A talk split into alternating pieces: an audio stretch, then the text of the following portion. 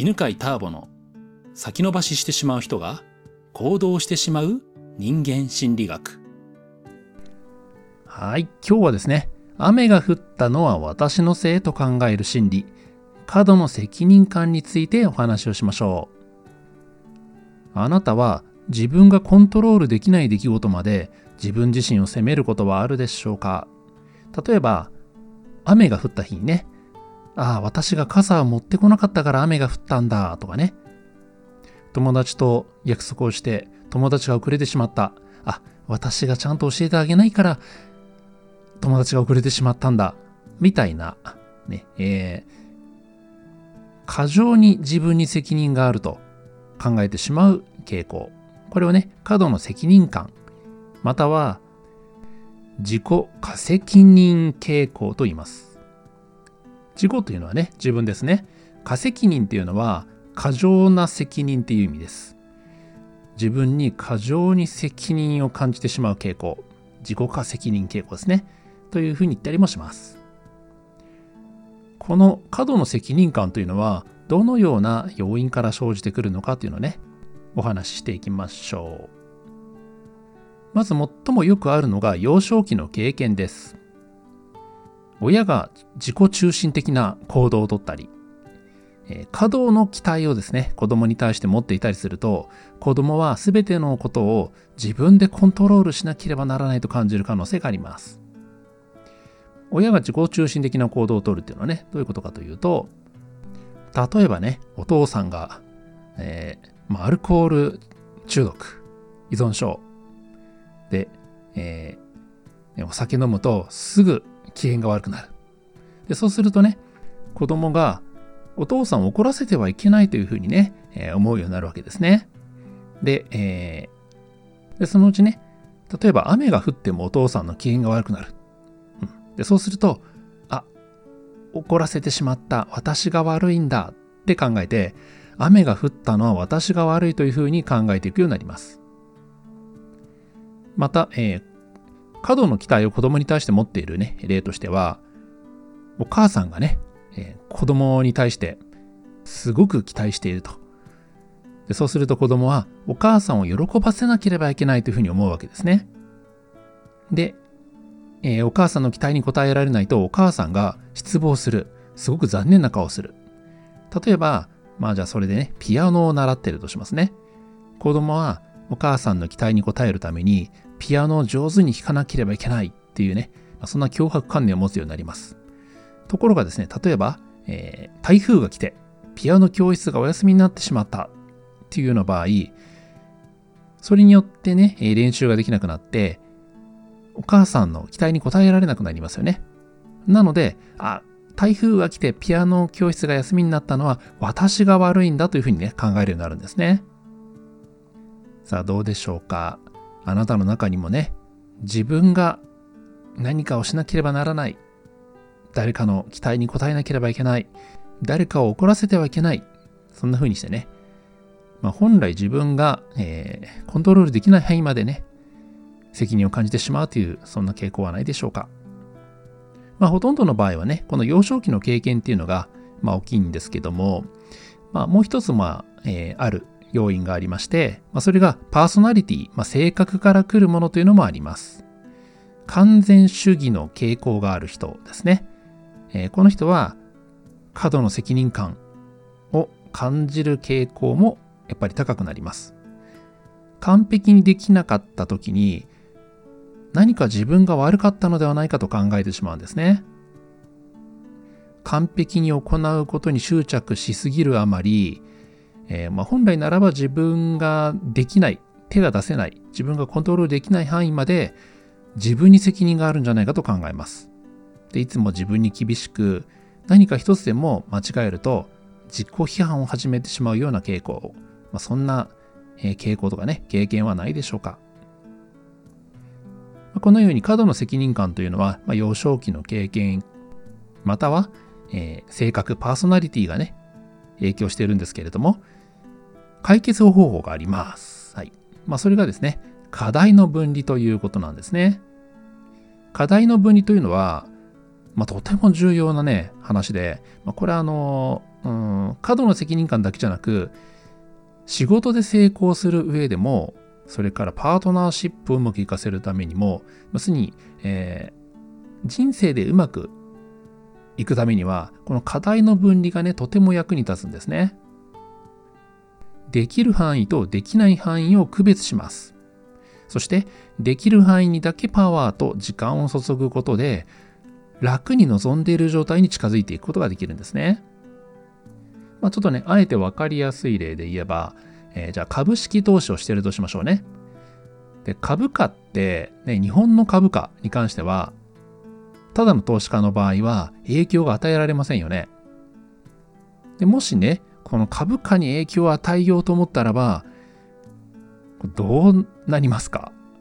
えー、自分がね、日本の株価が下がってるのは自分が悪いと考えたりね、どうやったらこの株価を上げられるかってね、えー、悩んでも、それ、方法がないから、無駄な悩みになりますよね。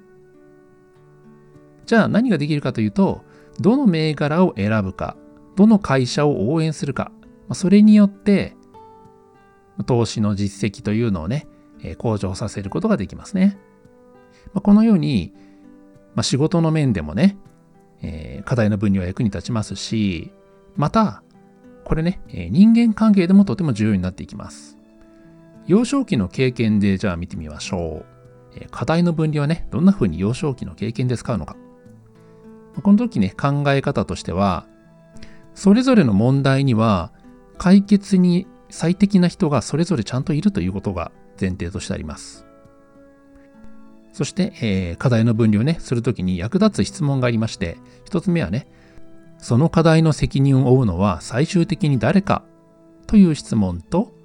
その課題の結論を出すのは最終的に誰かという二つの質問です。もう一回言いますね。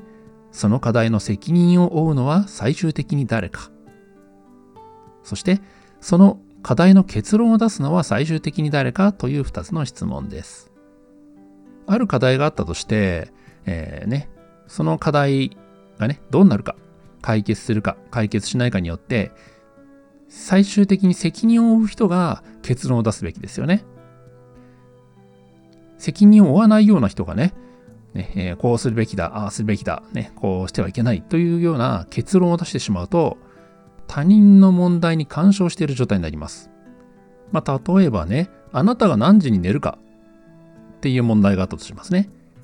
で、えー、それに対してね、僕がですね、犬飼ターボが、いや、あなたは夜10時に寝なければいけないっていうふうに決めたらどうなるでしょう何時に寝るか、ね、あなたが何時に寝るかによって、最終的に責任を負うのはあなたですよね。それなのにね、その責任を負わない犬飼ターボが、いや、10時に寝るべきだとかね、えー、12時まで起きているべきだみたいな感じで、口出しをするっていうのは、まさにこれ干渉になります。で、えー、まあ、干渉することによってね、問題も起きるだけじゃなく、えー、責任を取らない人を作っていくんですよね。もしあなたがね、犬飼ターボさんが言ってるから10時に寝ましょうみたいな感じでね、えー、素直に従ったとしますね。でもそうすると、じゃあ10時に寝て、まあ、本当は11時から、まあ、特別な大事な約束があったとします。でもその約束をね、誰かと守れなかった。で、それによって、その約束相手によってね、えー、怒られてしまった。っていう場合に、あなたはその、えー、約束をね、えー、守れなかった相手に対して、いや、だって、犬飼ターボが10時に寝ろって言ったんだもんっていうような言い訳をするようになるわけですね。で、これね、自分が何時に寝るか、誰と約束をして、その誰、どういうふうにね、約束を守るかというのを守らない人を作っていくことになるわけですね。で、幼少期の経験の話をしましょう。自分の感情の責任は自分で持つというのが大事です。感情の責任を負うのは最終的には本人なんですね。あなたの感情は最終的にあなたが責任を負うことになります。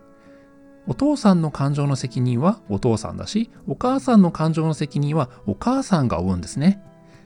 なので、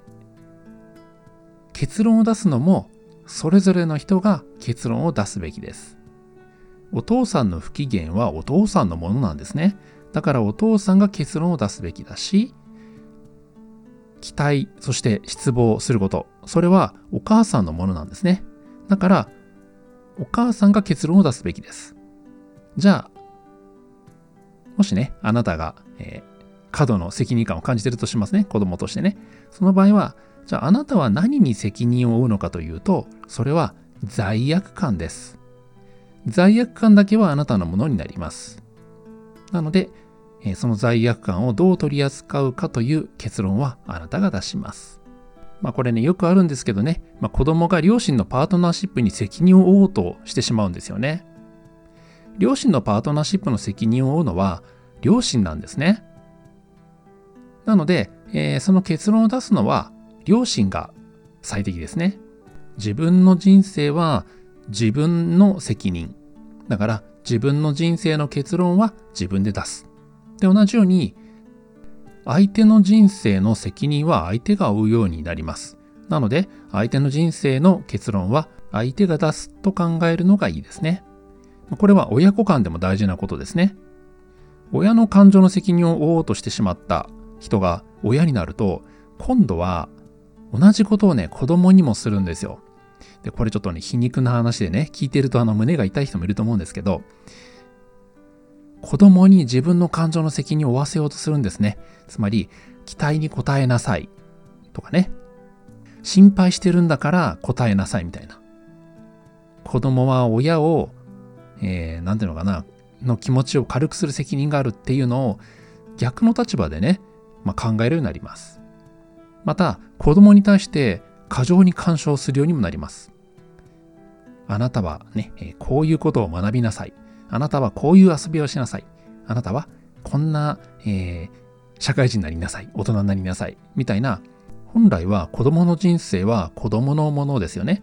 それなのにね、親が結論を出そうとしてしまうわけですね。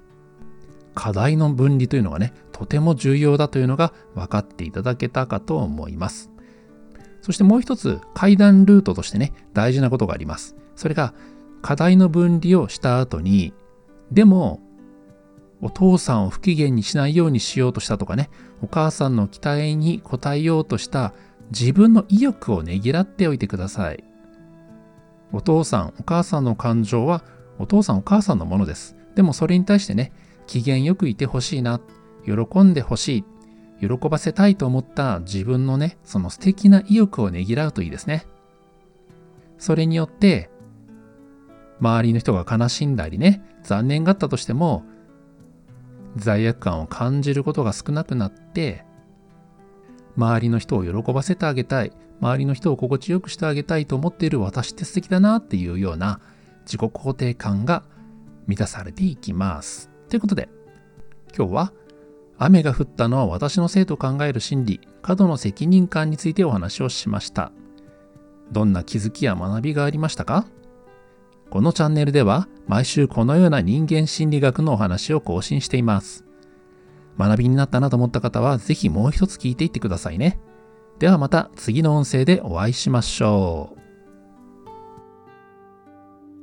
この番組は犬飼ターボ、ナビゲーター竹岡義信でお送りしました。